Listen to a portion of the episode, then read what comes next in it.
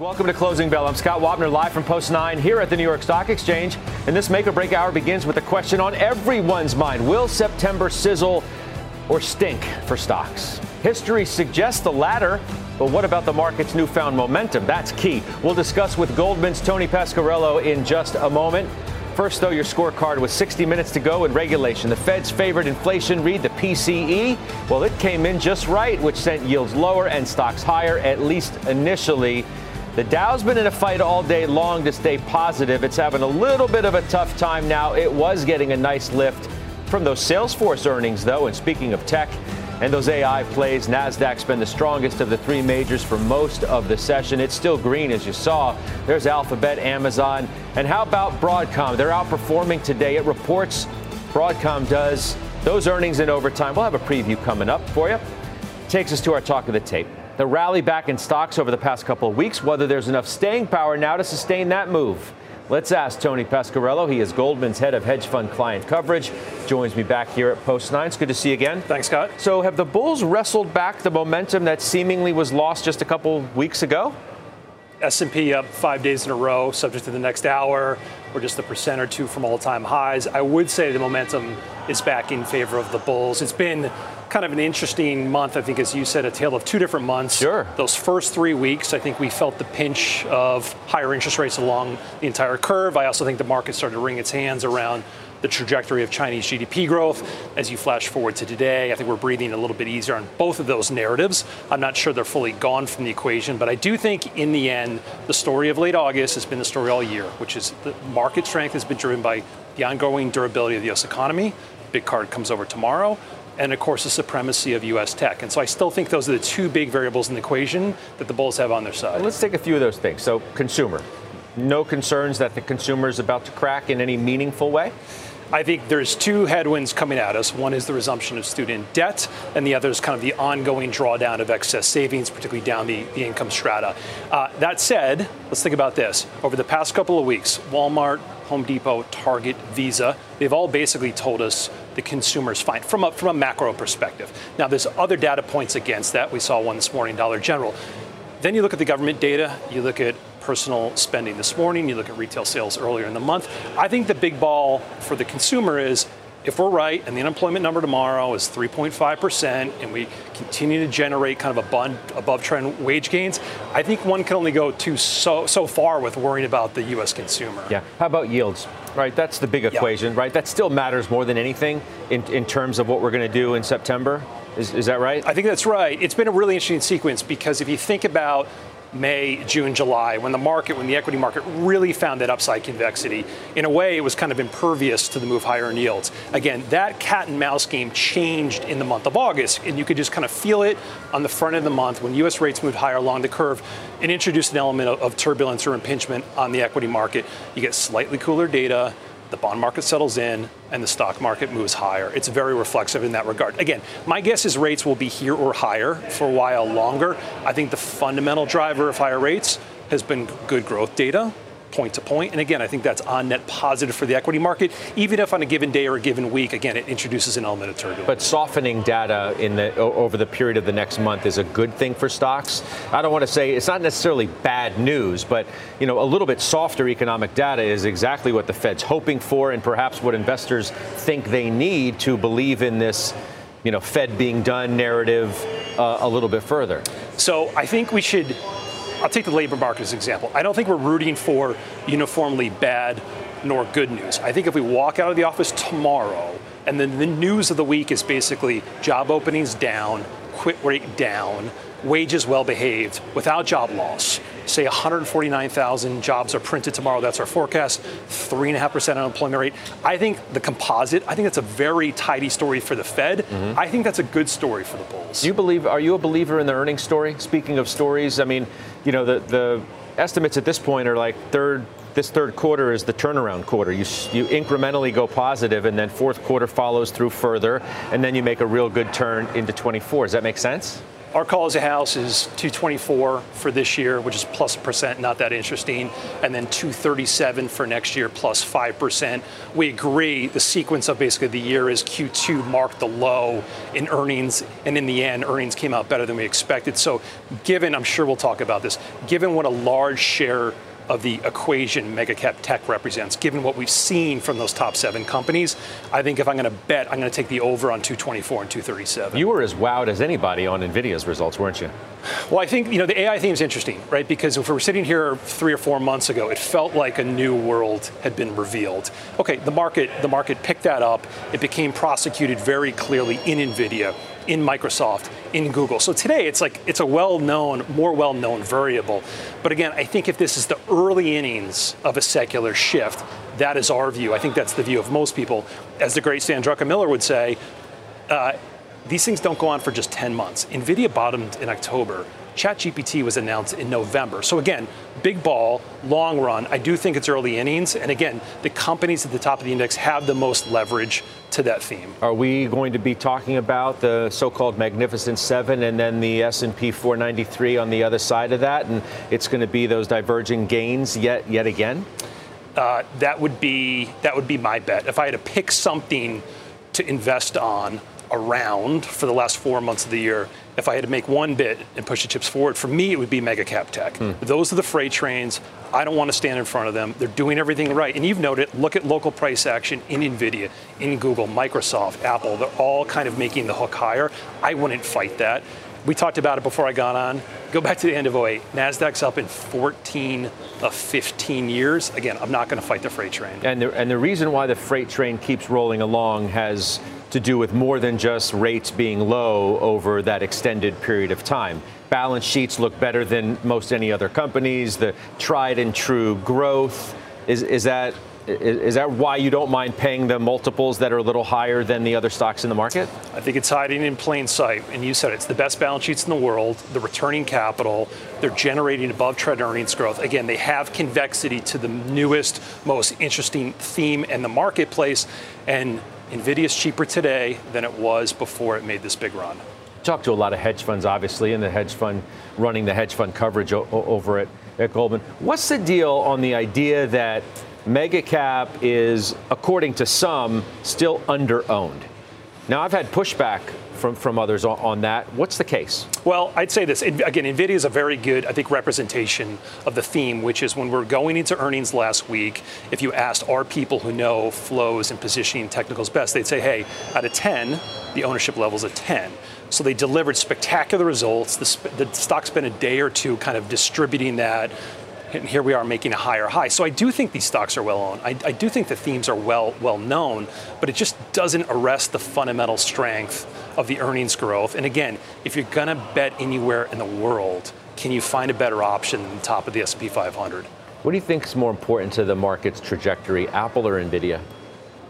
Uh, I think in the end, it's probably Apple. I mean, it shoulders the most market cap weight definitionally. Just simply be- because it's close to $3 trillion in market cap, it's going to have a, a, more important position. You know where I'm getting. It's kind of a loaded question. The yes. fact that all of the hype has been around NVIDIA, and in many respects, it's reflected the, the where sentiment is overall in the market, maybe even more so than Apple in the context of your earlier question about AI, again, the market is attached to Google, it's attached to Microsoft, of course it's attached to, to NVIDIA. When you think about kind of the raw materials for AI, what does it require? It requires data and it requires capex. Okay, who can do that and who hasn't turned the card over? I think Apple's the biggest one who have yet to tell us where the leverage is, and I find that to be attractive. So NVIDIA's kind of kept the narrative intact of where, where, where this is all going, right, with this transformative technology. Um, and then Apple, and look, they're going to roll out their new phone um, in, a, in a couple weeks, we presume, based on the invitation that they send out.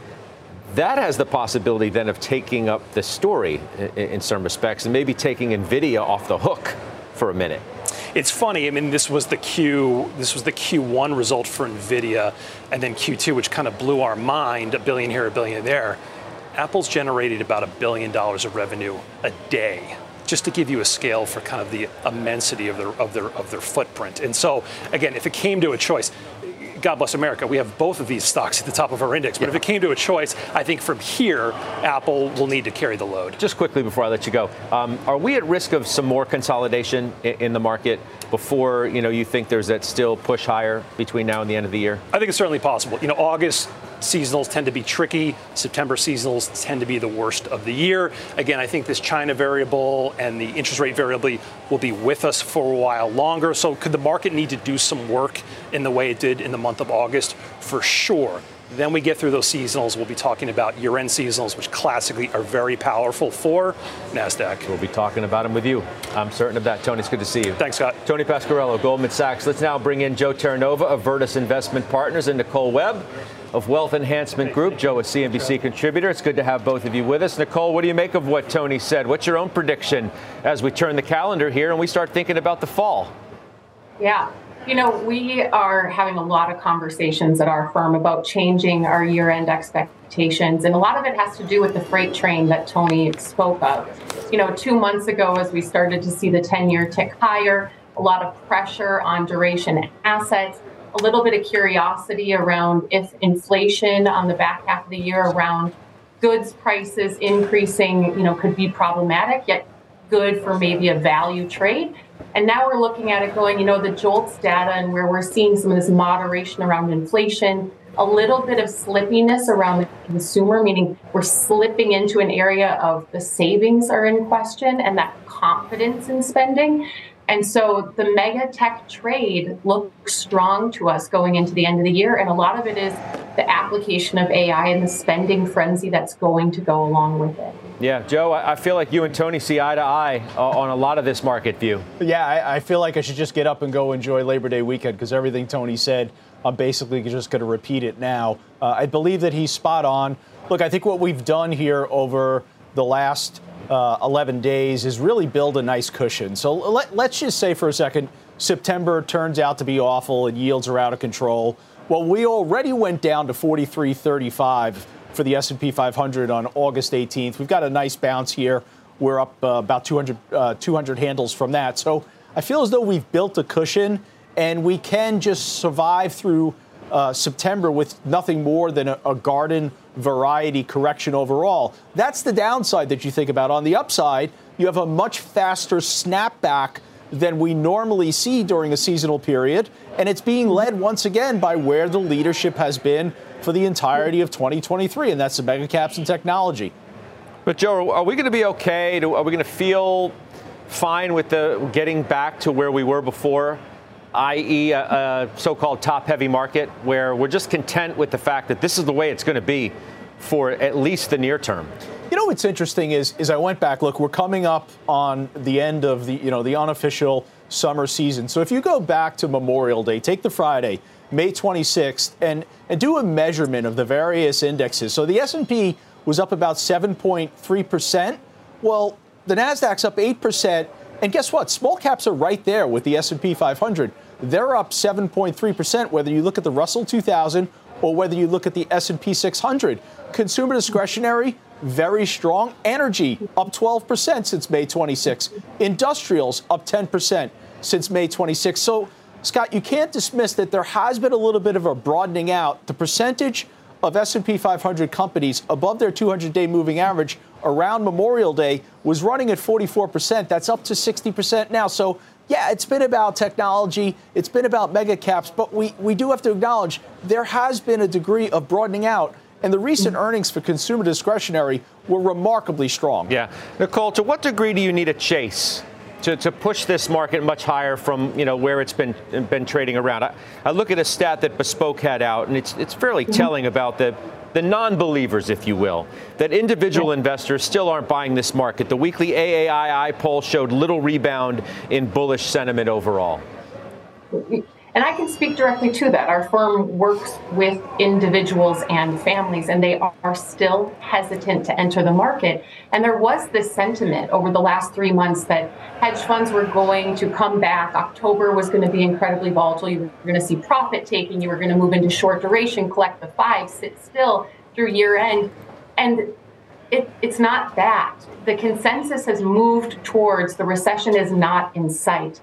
And also to the fact that even if the consumer starts to weaken, there's enough growth to offset it. That is the story. The story is we were so worried about the slipping of the consumer in regards to their ability to spend due to rates. But what we're seeing on the other side of this is the Fed lucked out. All of a sudden, AI came into play, and the adaptation across all industries and the enterprise level spending is going to go into that will offset what we're seeing or fearing in consumer weakness in the first half of next year.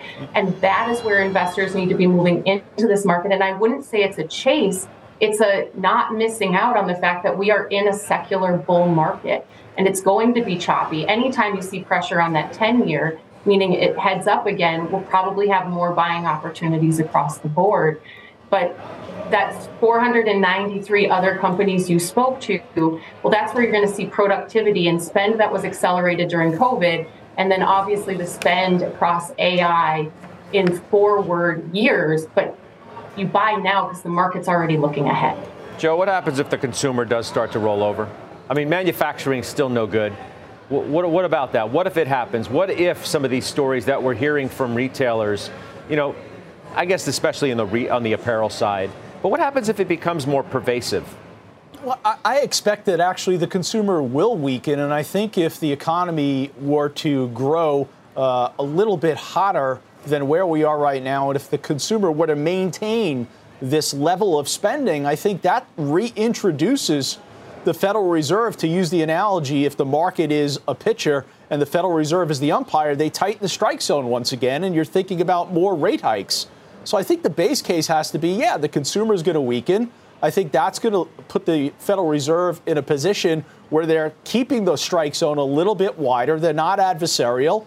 And I, don't, I never bought into the premise of rate cuts, Scott. I, I don't think your belief on why markets should rally or why you should be invested is because the Fed at some point is going to cut rates. If, in fact, they hit the inflation target at 2%, then yes, there's justification for saying, okay, the Federal Reserve is, is going to cut rates. But I think in the totality of it all, the consumer weakening isn't necessarily a bad thing for risk assets, and it's somewhat expected. Nicole, mm-hmm. what's one unloved part of the market that you think could surprise us in the fall? I, I, banks. I, I mean, the likes of your JP Morgans and your Goldman Sachs. I think when you look at JP Morgan's been on our radar over the last couple of weeks. When you look at it trading at nine times with a 2.6% dividend, we think that's a strong buy. Um, and so, you know, we think they've been a bit unjustly punished by the regional bank story and a little bit of the fragility of the interest rate environment. Um, but for us, that's one area that, that we keep a keen eye on right now. Guys, we'll leave it there. Nicole, thank you. Joey, as well. We'll see you in the zone. Uh, by the way, market zone, Joe Terranova coming back. Let's get to our question of the day. We want to know will stocks resume their pullback in September or finish higher than today's close? You can head to at CNBC Closing Bell on X to vote the results a little later on in the hour. Let's get a check now on some top stocks to watch with Christina Partsinevelos as we head into the close. Christina. Thanks, Scott. Let's talk about Okta having its best day of the year after earnings and guidance surpassed analyst expectations. You can see shares are up over 12%. There's a number of analysts on Wall Street right now raising their price targets on the software name, including Evercore. Analysts over there upgrading Okta to inline from underperform, saying the business seems to be stabilizing and its risk reward is more balanced at current levels. Meanwhile, Palantir shares are lower after Morgan Stanley actually downgraded the stock to underweight with a price target upgrade, though, to $9 a share. Um, analysts are saying fundamentals are pretty much mismatched with the enthusiasm over artificial intelligence, especially since they expect delays with how quickly Palantir's AI platform will contribute to revenue. In other words, cashing in on AI isn't as easy as promised. Shares down over 8%. Not for everybody. Christina, thanks. We'll see you in a bit. We're thanks. just getting started here. Up next, countdown to Broadcom. We've got top chip analyst Stacy Rasgon back with us. He's flagging the top three things he is watching. When those numbers hit the tape in just a bit, we are live from the New York Stock Exchange, and you're watching Closing Bell on CNBC. Welcome back to Closing Bell. Broadcom set to report after the bell, the latest company to reveal just how much the artificial intelligence frenzy has boosted its financials. For more on what to watch, let's bring in Bernstein's top chip analyst, Stacy Rasgon. He has an outperform rating, $875 is his price target. It's nice to see you. Welcome back. Good to be back. All right, so the stocks run a lot. So how good yeah. do these how good do these results have to be? Um I think they'll look, I think they'll be good. And I think people will be looking for three things. You mentioned the first one, artificial intelligence. Um, they've given some numbers for revenue. And by the way, I, sh- I should say in my coverage, there's only two companies that are really seeing actual revenue from AI. It's NVIDIA and Broadcom. Broadcom is a chip designed for like custom chips for the hyperscalers for AI as well as networking. They said last quarter to be 15% of the revenue this year, going to 25% of their semiconductor revenue next year. So I think people were looking to see just in the wake of NVIDIA and Marvell and some of the others, like, do they take that number up? Um, the second thing, thing that people are looking for is, is the rest of the semiconductor business. And it's kind of interesting. It's been very strong. People are obviously worried about sustainability, but if they're right on the AI side, the non-AI piece of their semi business could grow, could shrink double digits next year, and they could still grow the overall semiconductor segment on the on the AI strength. So, but people are looking for their commentary and, and outlook on that. And then the third thing is VMware. Um, so they're they're trying to buy VMware. Um, it will take their software mix to close to fifty percent of revenue. I think things are actually looking pretty positive. They got UK and EU approval. Um, the HSR deadline in the U.S. expired. We're just waiting on China. In the, in the meantime, they raised permanent financing for it. They seem pretty confident. They've been saying close by the end of the fiscal year, which is end of October. So any updates on that will be will, will be good. But I mean, VMware is hugely accretive if they can get it done, and that's not in the numbers right now. I think it's a material source of potential upside if they can if they can actually show that they can get it done. Sounds like you're, you're sort of saying like these other sectors that are not AI, you know, weakness, any weakness in wireless or weakness related to China don't matter as much as they otherwise would because of the hype and story around AI? Yeah, I don't think it's hype. For them, it's actually real revenue. So it's, it's billions of dollars of real revenue. Um, but but it is like I actually don't expect their other businesses to, to to to roll. But if they do, the AI piece provides a really significant buffer. Like literally, like the non-AI stuff could fall double 10% plus next year, year over year. And if they're right about the mix of the AI in terms of the like percentage and where it's going, the semiconductor segment would be fine. And in fact, if you look at least at the sell side consensus numbers, they only have a little bit of growth next year. So if you sort of think about it, the numbers are probably already implicitly modeling like like a downturn in the rest of the business, which which may not actually happen. They've been really really good around managing the cycle like through COVID for their products. Um, the numbers actually look at, um, at least the street numbers and actually look reasonably conservative. And then even more so if they can manage to close VMware, because which is massively accretive. It's not in the numbers at all. I, I read an article, you know, at least one article in, in preparing for this where I, where I saw it said Broadcom has a tough act to follow after NVIDIA. I guess the implication being that, you know, NVIDIA knocked the cover off the ball so, so, yeah. so much the, the ball like blew up. Um, does that mean that Broadcom really has to post something extraordinary to let everybody I, I, know that it has that kind of potential that NVIDIA has already proved to us that I guess it does? I don't think so because look, like in the NVIDIA results as well were, were massive, right? And and you're kind of right. It's like almost too good was almost as much of a problem as not good enough for them. I, I, don't think Broadcom needs to worry about that. The the AI piece is material for them, but it's it's not. You know, data centers 80% of, of NVIDIA's revenue, something like that. Um, for Broadcom right now, AI is 15% of semis, and semis is, you know, 80% of their total and going to 50% of their total if they close VMware. It's a smaller piece, but it's a nice sort of like buffer to augment the rest of the business. I don't think anybody's expecting the kind of blowout. You, you have to remember, with NVIDIA, everybody was expecting a blowout result, so it had to be good. They did even better than that. I don't think people are expecting any kind of like like super blowout from Broadcom. You know, you, you reminded us this week as well about the haves and the have-nots, and that's with your Texas Instruments downgrade to underperform. Can you expand on that a little bit? Just, you know, these, these companies that are in the wheelhouse, the so-called picks and shovels, et cetera, of, of AI and where it's going to be, relative to where everybody mm-hmm. else is, and the challenge that those companies have, not only from a business standpoint, but articulating what they're doing to make themselves feel as sexy as some of these companies well, we can't talk enough about. You, have got to remember, TI doesn't care at all about uh, sounding sexy. In fact, they would prefer to be boring. They want to be boring. And the downgrade actually had nothing to do with AI. Um, TI is embarking on a very significant capital investment phase. I mean, multi, multi years. Um, I didn't even change anything. Like my numbers, I didn't change my numbers or my target price. I'm low on the street. what's going on there is the street is completely mismodeling the impact of that investment program, and, and i was tired of, of, looking at it. Um, I'm not blaming the company. Like, I totally get why TI is doing it. They literally have a 10 to 15 year investment horizon. I bet in 10 or 15 years, we'll look back and we'll all be thrilled that they do it. I, I, I hope to be retired in 15 years. You know, I'll be getting to that point. Um, most other companies and certainly most investors don't have it that long. And, and the numbers on the street, they're, they're just wrong.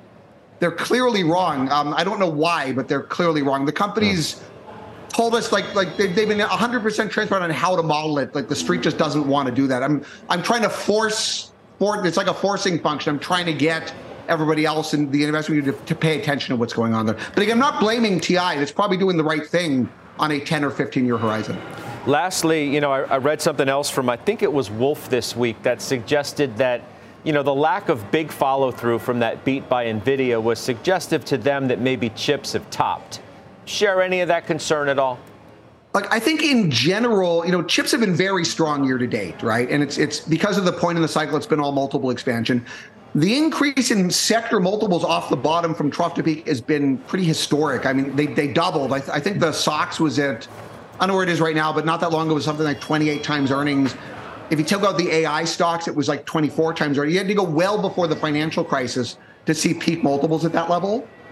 And so my take going into earnings was you need earning companies need earnings upside. It's harder to, to bet on multiple expansion. What happened with Nvidia, by the way, is we had a ton of earnings upside. We're seeing multiple compression though, right? With Nvidia, was maybe it's almost just like like too much in, in the near term. But in general, the, the, the, stocks themselves, given where we are in the cycle, like we, we need a, a return to earnings upside. It, it really depends on where you're playing. Some end markets have bottomed.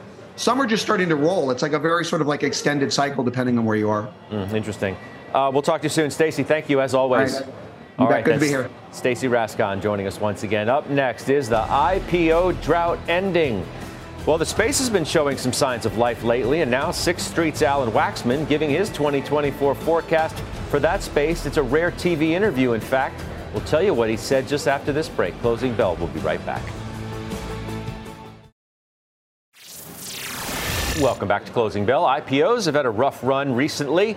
There might just be light, though, at the end of that tunnel. Leslie Picker joins us now with some highlights from the latest Delivering Alpha newsletter. I mean, Leslie, we've We've heard about some. Yes. We're waiting for a lot more. What's the story? Yeah, the question is whether the some that we've heard about is kind of idiosyncratic or the beginning of something big. Now, I sat down with Alan Waxman, the CEO and co founder of Sixth Street, for today's newsletter. His firm has a sizable presence in growth investing, having made billion dollar plus investments in Spotify and Airbnb before each of those went public. So I asked Waxman where we are in the IPO cycle and whether he expects that window to open soon. He said we're in the seventh inning of the cycle. We've already started to see a real pickup uh, in our pipeline as people ultimately commerce has to go. Mm-hmm. You know, you can only extend the runway for so long, and ultimately there are growth opportunities out there. And I think I think people are starting to look for capital and picking their heads up. And obviously having the IPO market open a little bit, a little bit of a small crack, that obviously helps and sort of gets commerce moving again. And our expectation is for 2024, volumes will be higher. I don't want to say much higher, it's hard to call right now, but I would say materially higher than they were in 2023. This year, the challenge was that startups, quote, withheld from looking for new capital because the valuations aren't quite where they were in 2021. But he adds at some point they'll have to come back for more financing. For more of Waxman's thoughts, including whether a private credit uh, industry is in a bubble and whether we're out of the woods from a recession, you can subscribe to our newsletter using the QR code on your screen. You can see access to the full interview. Scott. Yeah, Leslie, I mean, you got to believe, too, the, the venture community, which has been extraordinarily patient because they've oh, had yeah. no choice, uh, is going to be looking for the exits as soon as the environment turns well enough that they can get some of these companies to go public. Absolutely. That's a key component here. I mean, they want to have these companies exit. Of course, they want to do so at a decent valuation, at least up from where they invested.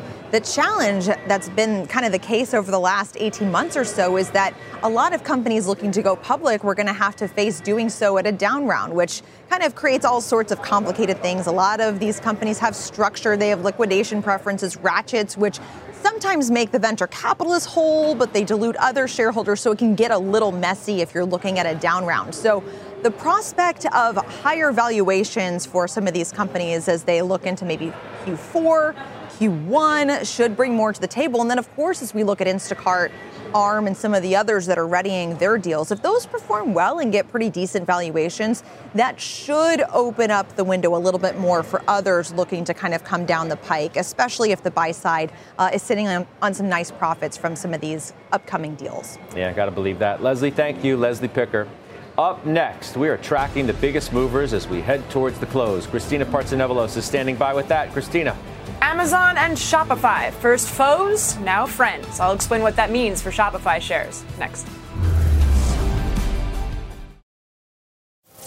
All right, we're 20 out from the close. Let's get back to Christina Partsinevelos now for a look at the stock she's watching. Christina? Well, UBS right now is trading at an all time high after more than doubling estimates for net profit in the first quarterly report since completing its takeover of Credit Suisse. There are also cost cuts ahead, unfortunately, for those working there, with UBS saying it expects 3,000 jobs to be cut over the next few years as a result of the integration and restructuring of Credit Suisse. Shares right now are about 5.5% higher. And Shopify is jumping as the Canadian e commerce giant strikes a deal with Amazon to offer its Buy with Prime program to merchants. This will allow US based Shopify merchants to add the Prime logo and offer Amazon's quick delivery options on their storefronts. The deal, though, comes a year, almost to the day, after Amazon unveiled the service and Shopify warned users not to use it since it violated its terms of service. I guess that's not the case anymore. They become friends. Shopify up 11%. Nice gain there. Christina, thank you. As always, it's the last chance to weigh in on our Twitter question or our X question of the day. We asked, will stocks resume their pullback in September or finish higher than today's close? You can head to at CNBC Closing Bell on X. The results after the break. The results of our question of the day. We asked, will stocks resume their pullback in September or finish higher than today's close. And the majority of you said finish higher. More than half, 54.1. Up next, Lululemon among the names reporting in overtime tonight. We've got a full rundown of what to look out for when those numbers hit. Plus, we hear from a shareholder with the key takeaways he'll be listening for on the call. That and much more when we take you inside the market zone.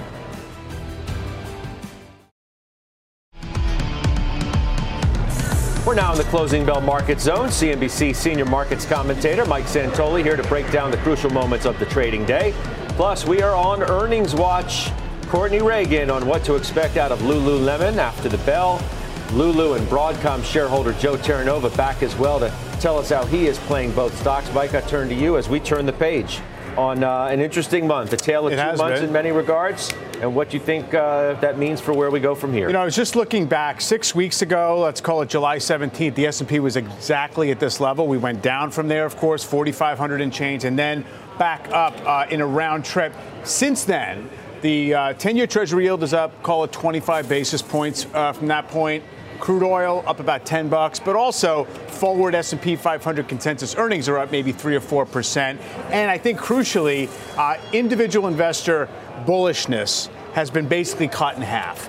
Uh, so you saw basically a two to one bull to bear ratio uh, in the AAII poll back then. Now you have more bears than bulls, just slightly in the latest poll. So it makes sense that we're here. It doesn't mean it's an all clear, though. I do still feel as if we've been feeding off of uh, a pretty nice little run in some of the secondary economic data. The bond market rallied uh, almost surprisingly on the fact we got a benign JOLTS and uh, and even the ADP number. So the question is, are those things going to trump a hot jobs number? I don't know, but I think it, it, it sort of uh, the pullback did most of the job it's supposed to do. I don't know, though, that it means that it really set us up to launch much higher from here directly. No, our, our poll was pretty split, as you yeah. saw. Even though more people think we'll finish higher in September than, than where we're going to close. I, I looked uh, at that today. poll and I said, why not both? you know, yeah. you can have some more of a pullback in September. You can have a little bit more of a test to see if that was real uh, as we bottomed above 4,300 or thereabouts, uh, and then you know, maybe uh, maybe finish higher. But you know, that's not a call. It's just I don't think they're mutually exclusive. All right, Courtney Reagan. Uh, boy, apparel, you know, has been such a question mark, and I'd say more bad stories than good ones lately. So, what does that mean for what Lulu might say? Yeah, I think that's true. Probably more bad than good, but Lulu's kind of in a league of its own. I mean, it has a really strong history of outperforming expectations. Investors seem to think it'll happen again today by the price action.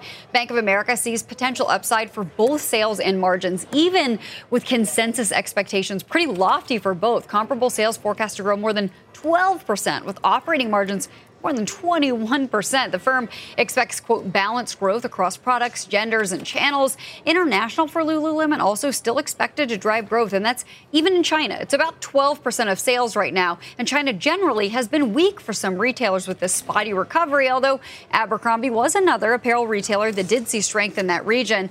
Lulu's underpenetrated there compared to other athletic brands. It grew 79% in the first, first quarter, so still runway for growth there. And it's expected to do fairly well. Yep. Well, we shall see. Courtney Reagan, thank you so much. Mentioned Joe Terranova here as well because he's a shareholder in Lulu. Uh, what's your expectation here? I think a lot rides on how strong the demand is going to be from China and international. We've always expected that Lulu, uh, the ability to expand the story beyond DTC, or expand the story beyond the high end consumer here in the United States, resided itself in international, in particular for China. So, China is going to be a focus for me. This is a company that has been incredibly consistent in delivering revenue growth 12 consecutive quarters. Uh, options market kind of pricing at a 5% move one way or the other. Uh, but I think the potential is there for a beat and raise. You really want to be hanging your hat, um, not you, but you know, expectations or investors hanging your hat on what's going on in China right well, now. I think that's, but I think that can be the surprise for this company because it's the distinction between other retailers. Why would Lulu uh, stand out with strong growth, strong demand from China, while other retailers have signaled they haven't? Well, if in fact that's what they deliver, that's why you want to pay a premium for this high-end retailer. 52-week high is uh, three, almost 395. Yeah, um, mm-hmm. it's not that far away, Joe. No, not that far away at all. Um, and looking back, November of 2021's high is 485.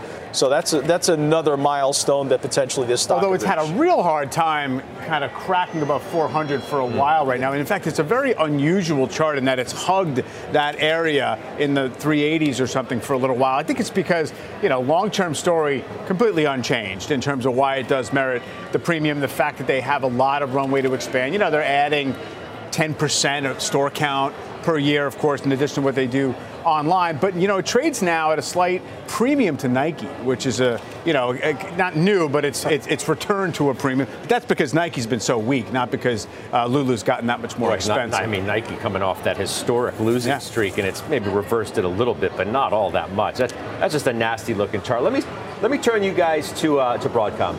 You know, Mike, the, the stock we, we saw what happened with Nvidia. Sure. Stock ran a lot into the number. We're seeing the same stories, you know, unfold here. Broadcom's up more, almost eight percent this week, or at least in one week. Yes. Well, the latest little spurt notwithstanding, I think that the the distinction between this and, and, like an Nvidia is that it started from a position of being, you know, not, considered not that much of a growth player.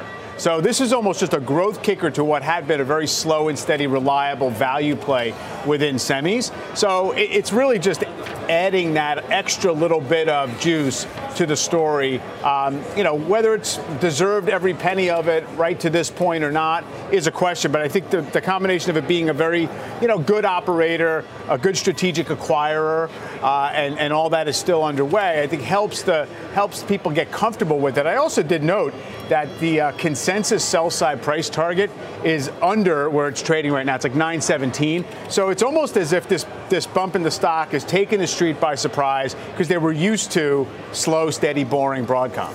Right. Joe, Stacy Rasgon on with us earlier is like this. This is totally legit AI play. 100%. They're already realizing it now, too. That he sort of pushed back on this notion that at least part of what they're seeing is quote unquote hype. He said it's real. Absolutely. I believe it is real, and management has spoken towards the ability for AI sales to potentially double. To Mike's point, and, and it's a strong one, it really was a forgotten semiconductor name. Why? Because it had the dividend yield, it was reasonably valued, and it didn't really offer you the type of revenue growth that you would see in, let's say, an NVIDIA or a Marvell. So it was kind of forgotten. And then here comes AI, the introduction to AI. Um, just a, a quick note on this stock this stock has a remarkable streak going. 10 consecutive quarters, the stock has been higher the day after earnings. Remarkable streak. Let's see if we can make it 11. I'm sure this will be the one that we miss on, but the stock is trading near uh, near its all-time high, and I do think it has the ability here to continue to move further higher. Mike, what should we think I, about this? I was going to say, I thought you were going to mention a different streak, which Bespoke just uh, put something out about, which is 12 straight quarters of a, what they call a triple play, right? Where you beat on earnings and revenue and then also raise guidance, which is a record, or at least ties a record. So, you know, again, you'll see, uh, maybe we've, again, gotten the eyes a little bit too big uh, going into it, but you know, it, it, doesn't seem like it's uh, reached kind of valuation escape velocities. We'll see what happens. It's another one of those questions, though. You know, they, they dare I say they better raise guidance, or the guidance better be, because sure. Nvidia reset the game for a lot of these companies, whether they like it or not. Yes, well, that's true, and you know maybe we'll get reminded that a very large percentage of Broadcom, and we knew it all along until the last eight months, was kind of slow, steady, basic stuff, even on the software side. You know, let's let's remember that as well. So yeah, I mean, it's it's not really Nvidia, but again, it's it's sort of more catching up or getting a little bit of an extra, uh, you know, gearing on AI that it didn't have before. You also have the VMware acquisition, $61 billion. Hopefully that closes the end of October. So you want the confidence from management on whether that in fact is going to be the case. But I think we need to go back and refresh this negative reaction for Nvidia. Yes, over the course of for a moment, maybe a 20, yeah, over a course of 24, 48 hours, yeah, negative reaction. But Nvidia is pressing right against 500 once again. Uh, I think the, the, the high was somewhere around 502. So was it really that bad of a reaction? Not so sure. I mean, the stock put in a new closing high this week in the last yeah. couple of days, not on an intraday basis, but as you said, it's like 502. Yeah, I mean, look, I've been looking at a lot of the work. You know, aside from the fundamental story, which everybody's uh, embraced, I think the big question is, can it be exactly that easy? That the $1.2 trillion stock that everyone has decided is the main way to play this long term trend is exactly the best and main way to play the long term trend. It doesn't make you doubt it along the way. I mean, we'll see. Maybe it can go for a while like this. I know the 500 strike for the NVIDIA options is this massive, massive clustering of exposure. So uh, it's got a little magnetism in that direction, perhaps. A lot of it expires tomorrow. Hey, let's not forget about Okta and CrowdStrike and CRM, uh, which all had good earnings, all had good guidance. All of those stocks were up quite nicely um, today. It just underscores, I suppose, Mike, that you know tech earnings have been good. They've been largely good. You don't want to stick out like a sore thumb and deliver a dud. They've been pretty good. I mean, obviously, there's distinctions among all those your Oktas and your CrowdStrikes have had definite resets in terms of the stock price and expectations, and, and reinforcing the idea that even if the pie is not growing as fast, it's still mainly growing, and you have some winners like this. I think CRM is more interesting as an operating story. Everyone is pretty happy that they're going to be throwing off a lot more free cash flow than they were before. Appreciate it. Joe Terranova, thank you. Mike, thank you as well. What a month. We're closing it up. We'll go out negative today, but boy, it's a tale of two months for sure.